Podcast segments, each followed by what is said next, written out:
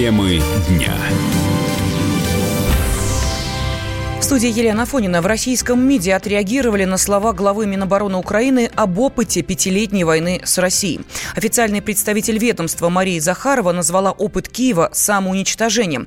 Она отметила, что благополучный край разрушили за 30 лет, в стране загнали людей с оружием в леса и перессорили всех со всеми. Безусловно, этот опыт самоуничтожения Альянсу интересен, прокомментировала она заявление Андрея Загороднюка. Политолог Владимир Рогов подчеркнул, что Киев никогда не не признает войну со своими гражданами.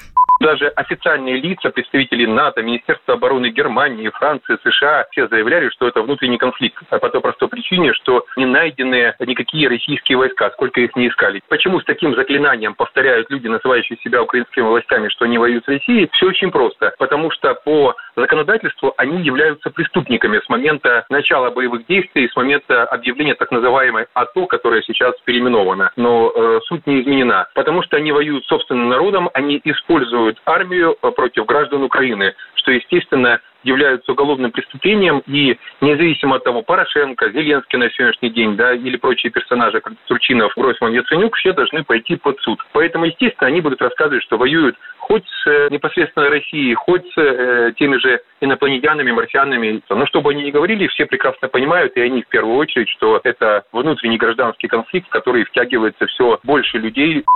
Ранее, выступая по итогам встречи министров обороны стран НАТО в Брюсселе, глава военного ведомства Украины Андрей Загороднюк заявил, что его страна имеет уникальный опыт пятили, э, пятилетней войны с Россией, которым может поделиться с другими членами Альянса. Он также назвал борьбу с предполагаемой российской агрессией важным элементом сохранения стабильности в Европе.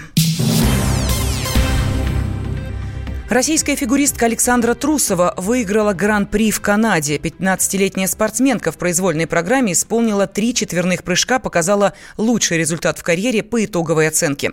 При этом ученица Этери Тутберидзе установила новые мировые рекорды по количеству баллов за исполнение произвольной программы и за сумму за исполнение двух программ. Тренер по фигурному катанию Татьяна Тарасова поздравила Трусову с блестящей победой. Даша большая молодец, она в руках дай бог ей здоровья, потому что делает она это прекрасно и с куражом. Получает от этого самое удовольствие. Конечно, появление такого человека в фигурном катании – это большие перемены. Она определяет будущее. Она уже его определила. Она обгнала всех. Показала, что можно делать четверные девочкам и уходить далеко в космос в своих программах. И еще ее будут догонять и догонять. Еще за сто лет не догонят. Американские комментаторы, работавшие во время выступления, пришли в восторг от номера Александры Трусовой. После произвольной программы они назвали 15-летнюю фигуристку королевой четверных, а также машиной по исполнению прыжков. Второе место на этом этапе Гран-при заняла представительница Японии Рика Хара, набравшая в сумме 230 баллов. Третьей стала южнокорейская фигуристка Ю Йон с результатом 214 баллов. Еще одна россиянка Евгения Медведева заняла пятое место.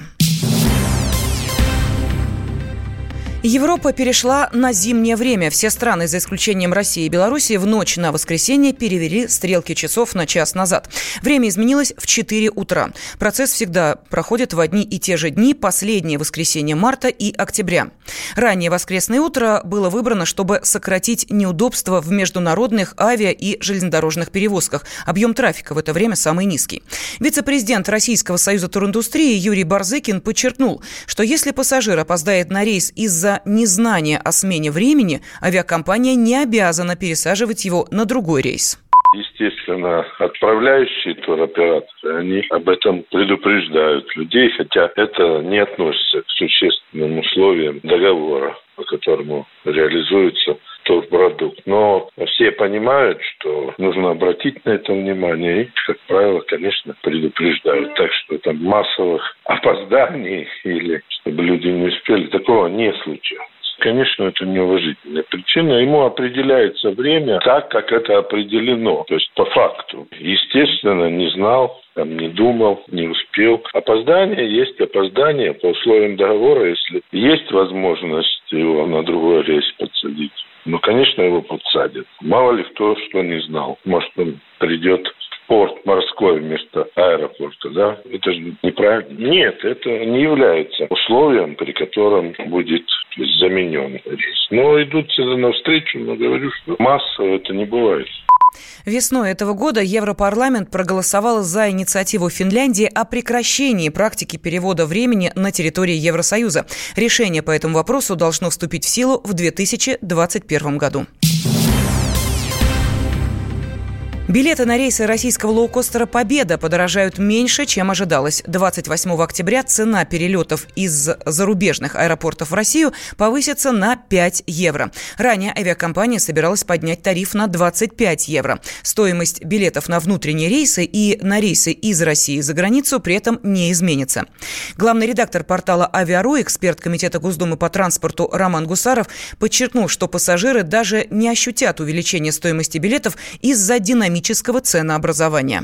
Эти 5 евро, которые сейчас авиакомпания декларирует, что включит в тариф, ну, во-первых, их более чем да, будет достаточно, чтобы перекрыть все расходы авиакомпании на ту небольшую часть пассажиров, которая все-таки будет регистрироваться э, на стойке. Ну и, конечно же, на самом деле мы даже не сможем определить, реально включила ли авиакомпания эти 5 евро в тариф или нет, поскольку в авиации ценообразование происходит динамически, цена все время плавает. И заметить, на каком этапе, в каком тарифе э, появились эти 5 евро или не появились, мы не сможем. Даже, наверное, профессионалы, проанализировав тарифную сетку, вряд ли смогут это определить. Так что, как говорится, летайте авиакомпании «Победа». Она как была бюджетным авиаперевозчиком, так таким и остается.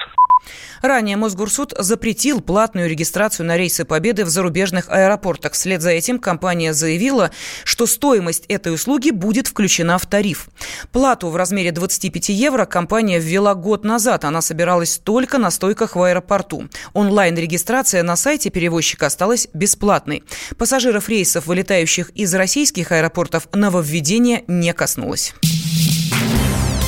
Темы дня. Он прожил эти дни в томительном ожидании. Он считал каждую минуту. И теперь он возвращается. Он голоден и собирается утолить свою жажду. Его не остановить. Твое утро никогда не будет прежним. Максим Шевченко понедельник в 8 часов по Москве. Главное – доживи.